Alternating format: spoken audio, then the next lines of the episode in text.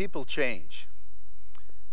Over a period of time, over the distance of years, people change.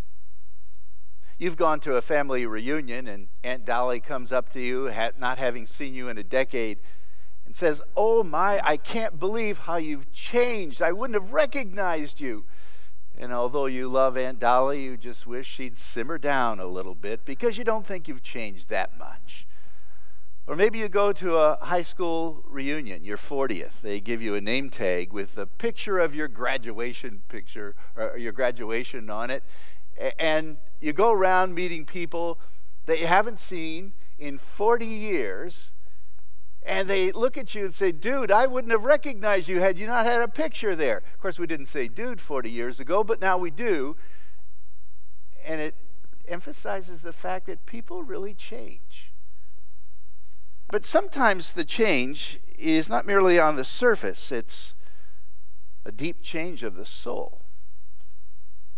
Sometimes the change is from bad to good. Think of Ebenezer Scrooge.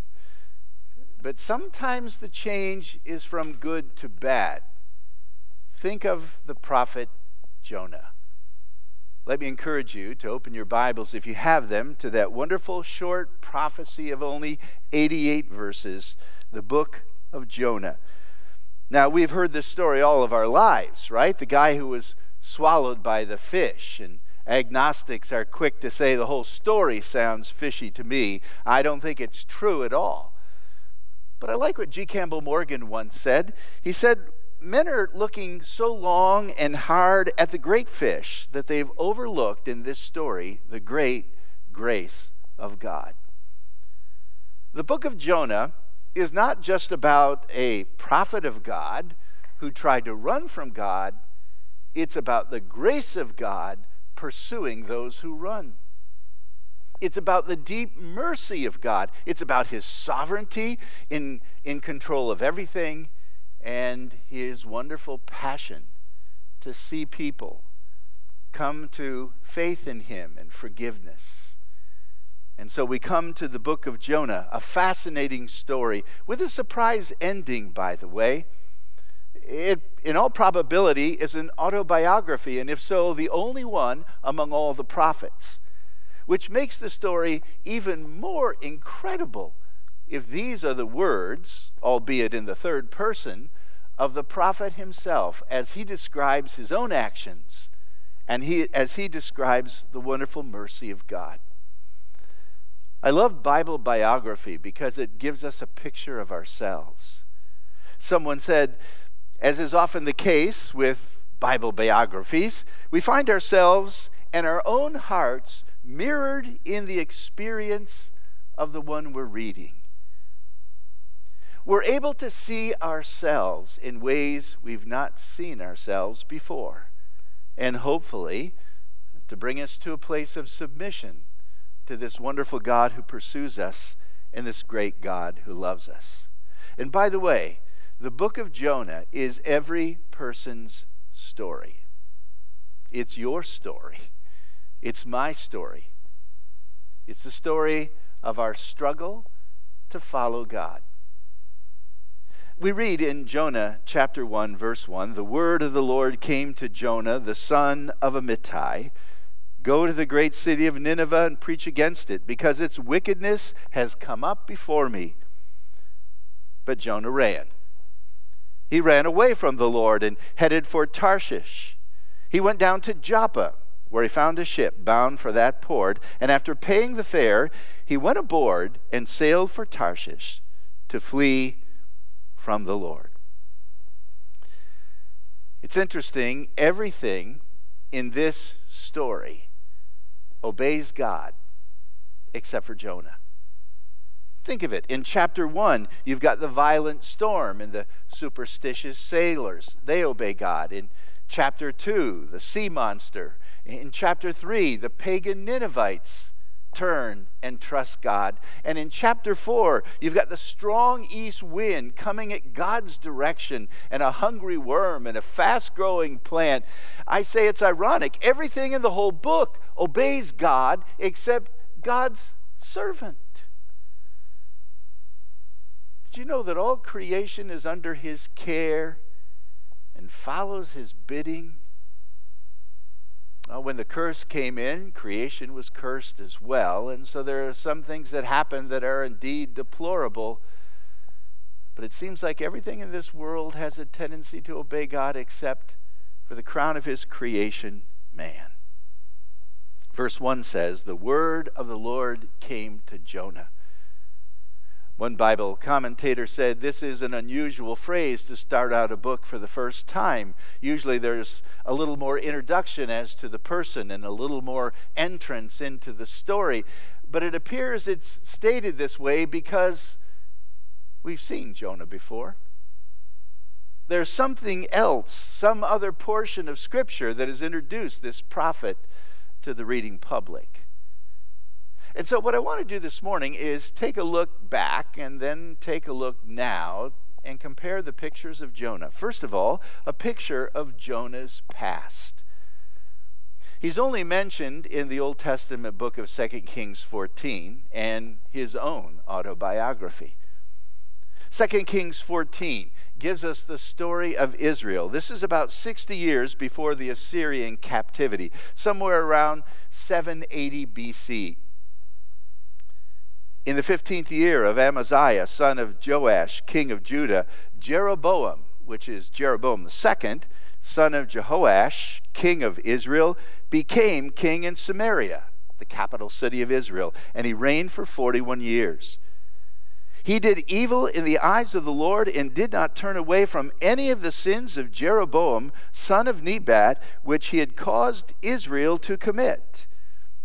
So here is a new king on the throne. And he is wicked. He's called Jeroboam after his namesake because they are one and the same in heart and in activity. They are, they are idolaters. They have discarded the word of God. Wicked things are replaced with pure worship. But notice in verse twenty-five, it says that this king was the one who restored the boundaries of Israel from Lebo-Hamath to the Dead Sea. Now think about it. A wicked king prospering. This is the problem that you and I experience over and over again, and everyone has seen throughout history, that sometimes the righteous are persecuted and the wicked prosper. Greater territory means greater influence, greater reputation for the king, more support. But this simply reminds us of a principle that you can succeed in your business and be far from God. You can have outward advances and yet not always spiritual gains. On the outside, everything can look great, but on the inside, as Jesus said to the Pharisees, you're like a whitewashed tomb, a sepulcher. It looks great on the outside, but inside, nothing but dead men's bones. But notice the last part of this verse, Second Kings fourteen twenty-five.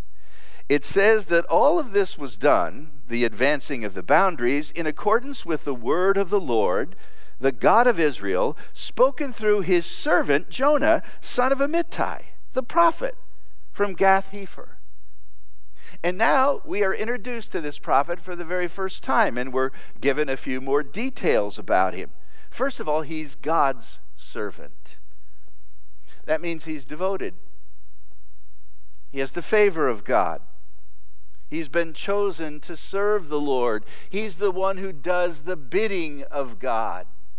He's a servant with a servant's heart, surrendered to his master. But he's also a prophet. Now that's on a higher level because he receives privileged information. Remember the verse in Amos three, "Surely the sovereign Lord does nothing without revealing his secrets to his prophets." He gives, the God, the Lord gives, reveals his word to his prophet, and they proclaim it to the people. And then it's recorded down for us to read years later.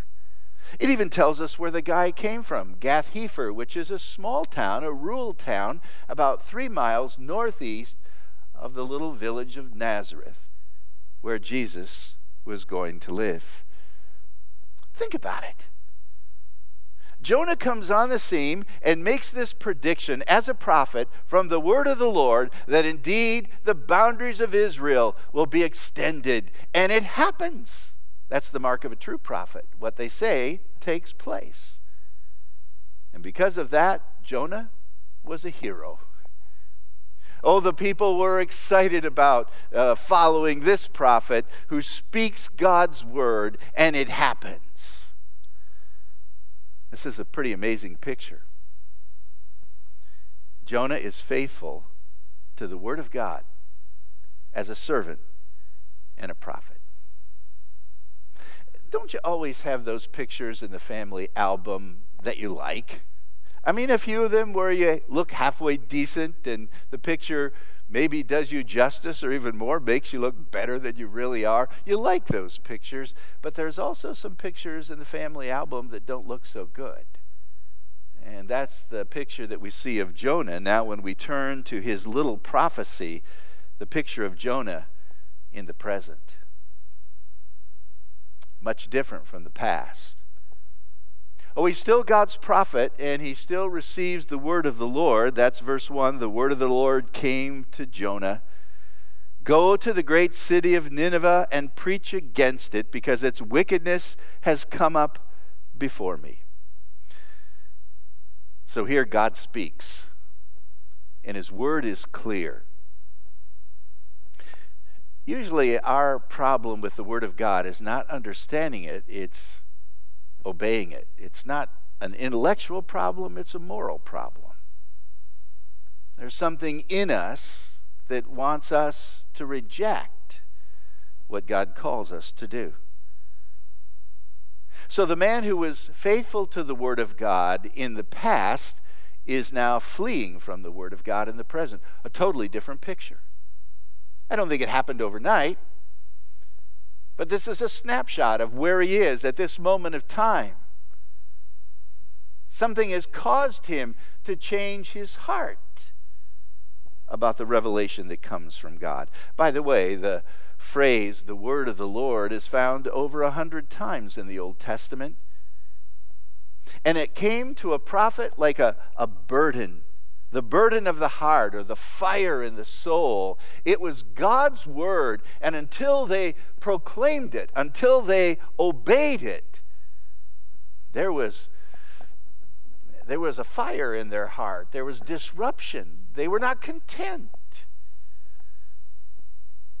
It seems like this is a message of judgment, doesn't it? Go preach against Nineveh's wickedness. The Hebrew implies that the wickedness of Nineveh was piling up all the way up to heaven.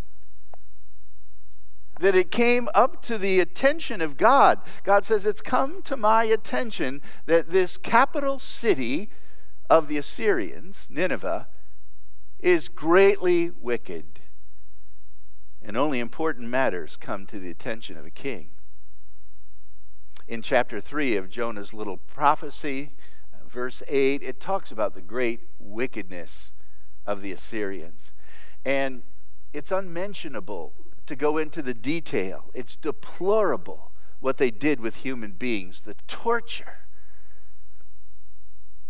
the hatred, the violence, the bloodshed, and against Israel as well.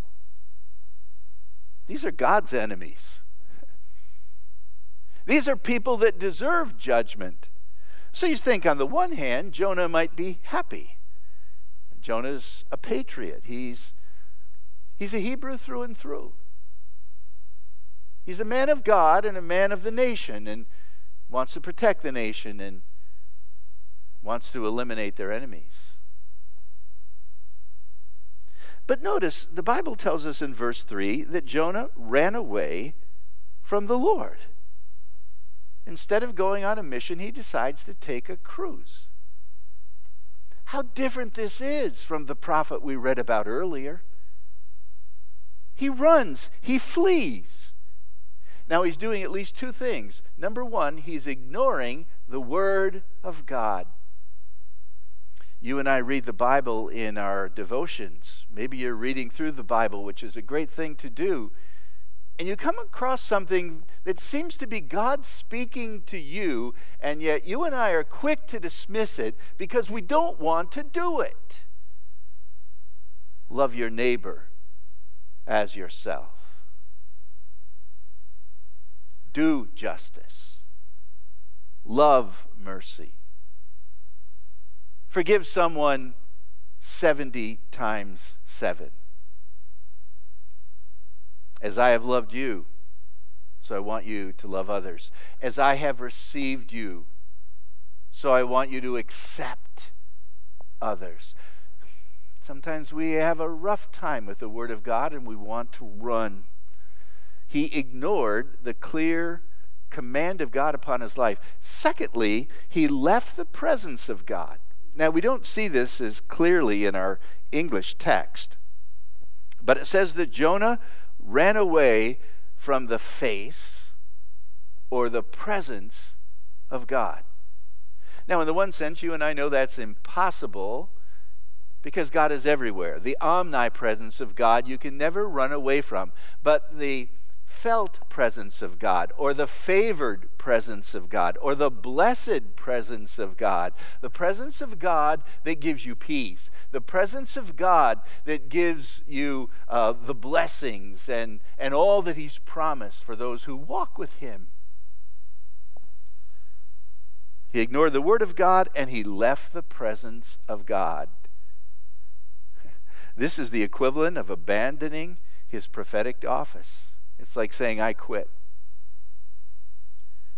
Can you imagine him preaching to his little congregation in Gath-Hefer, and suddenly he decides to bolt, grabs a few belongings and a pocket of silver, and off he goes, down to the port city of Joppa, which is now connected with the modern city of Tel Aviv. It was in Philistine territory, so it wouldn't have been easy for a prophet of God to go down to a port like that. He was commanded to go to Nineveh, which is about five hundred miles to the east. And instead, he goes to the port Joppa to sail to Tarshish, which is two thousand miles to the west. The Living Bible puts it this way: Jonah set out in the opposite direction to get away from God. And that's why I say this is every person's story. Have you not done that? Yes, you have. And so have I. In fact, in the Hebrew text, it talks about God saying, arise and go to Nineveh, but instead he descended down to Joppa. There is more than just geographical language in all of that. He descended down when he decided to walk away from God. And it's only a spiral down. Someone said there's always a ship waiting in port to sail you away from God. I can imagine Jonah might have gone down there and said, I want to go to Tarshish. And someone might have said, you're in luck. Here's a ship about ready to go, and they've got room. This must be the will of God. Things are falling out perfectly for me, he might have said to himself. Oh no, the devil is there to do all he can to help you run from the Lord. I like what Vance Havner once said, the preacher with many homespun quotes.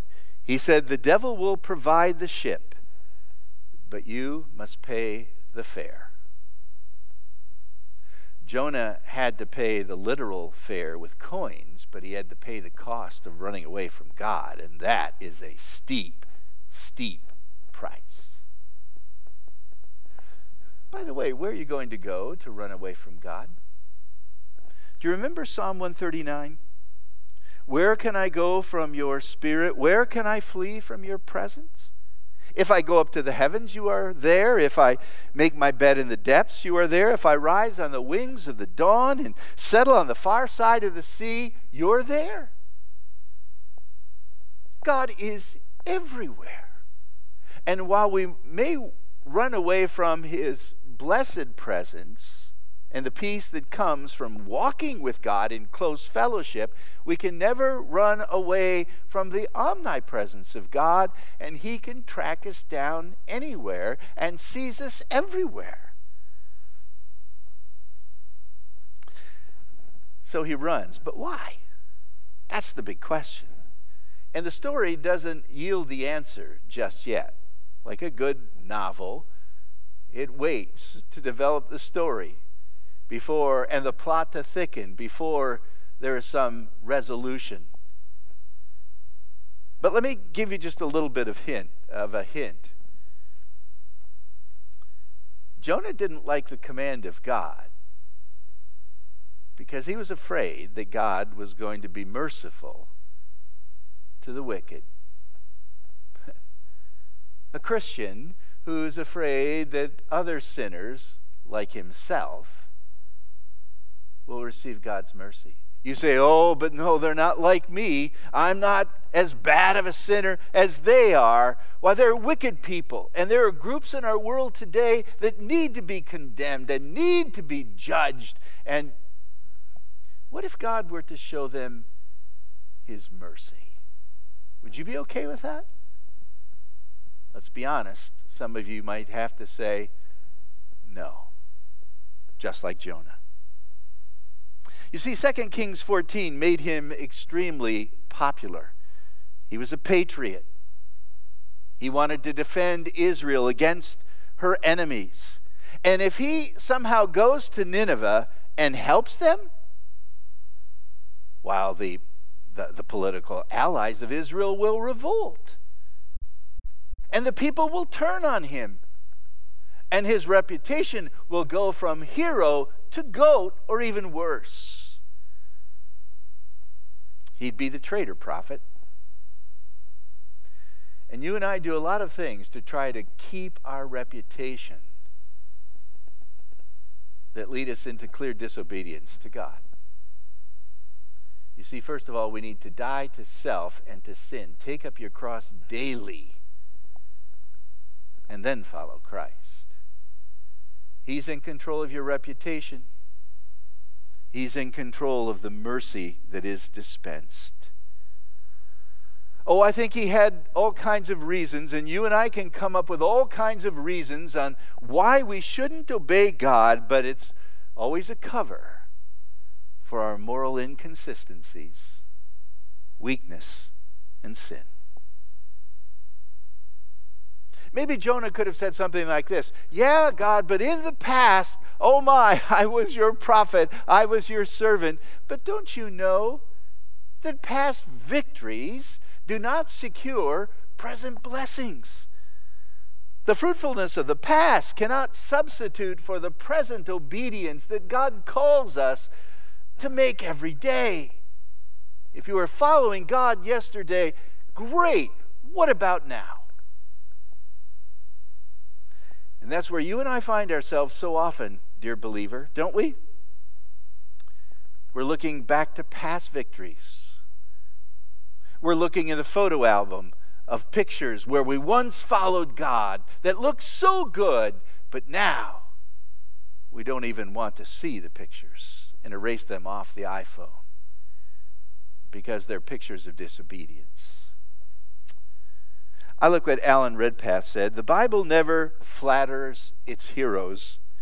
It tells us the truth about each one of them in order that against the background of human breakdown and human failure, we may magnify the amazing grace of God. The story of Jonah has a gospel theme to it. Jonah is the only Old Testament prophet that Jesus compared himself to. And it's because of the gospel. And it's because of the wonderful mercy that is shown in this amazing book by the grace of God. Paul said to the people in the region of Galatia, "You were running a good race. Who cut in on you and kept you from obeying the truth? This persuasion doesn't come from the one who calls you." And so Jonah sets out to flee from God. And what an amazing experience he's going to have. Because even though we are determined to run away from God, God is reluctant to let us go. One of the stories that comes out of my own history a little bit never ceases to amaze me. It was back in the nineteen fifties and sixties that a man by the name of Chuck Templeton was a household name in evangelical homes. He pastored a leading church in Toronto. Together with his best friend, Billy Graham, he started Youth for Christ in Canada. He was so popular that uh, he was wanted on speaking platforms all across North America. When I came to Christ in the late sixties, the name Chuck Templeton was still being whispered around the corridors of Youth for Christ. Oh, he could speak. In fact, many people thought he was a better preacher than Billy Graham himself. But then one day something changed. Chuck left his church in Toronto and renounced his faith in Christ. Evangelicals were rocked by the news. He soon was managing two well-known newspapers in Canada. He had an influential position on the C B C, the Canadian Broadcasting uh, Company, and he even ran for Prime Minister of the country. And then he wrote a book entitled Farewell to God, My Reasons for Rejecting the Christian Faith. And I heard about this guy who could really preach and then ran away from God. It was a few years ago that Lee Strobel, Lee was working at the Chicago Tribune, was an atheist. He investigated the claims of Christ, and he came to faith in Christ. And he wrote a book called The Case for Faith. And he heard about Chuck Templeton and decided to interview him, so he flew to Toronto and got an interview with Chuck. Chuck is now eighty-three years old at the time, yet vigorously defending his, his agnosticism. He said, God claims to be a God of love, and yet he allows all this suffering in the world, and that's what put me over the edge. But near the end of the interview, Lee Strobel said to Chuck, "How do you feel about Jesus?" And the old man's countenance changed in a moment. He softened. He spoke in adoring terms. He said, "In my view, he is the most important human being who has ever existed." And then with his voice cracking and tears welling up in his eyes, he haltingly said, I, I miss him.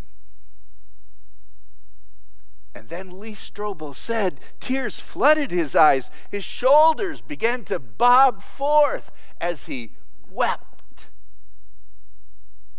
about missing Jesus. One of the saddest things in the world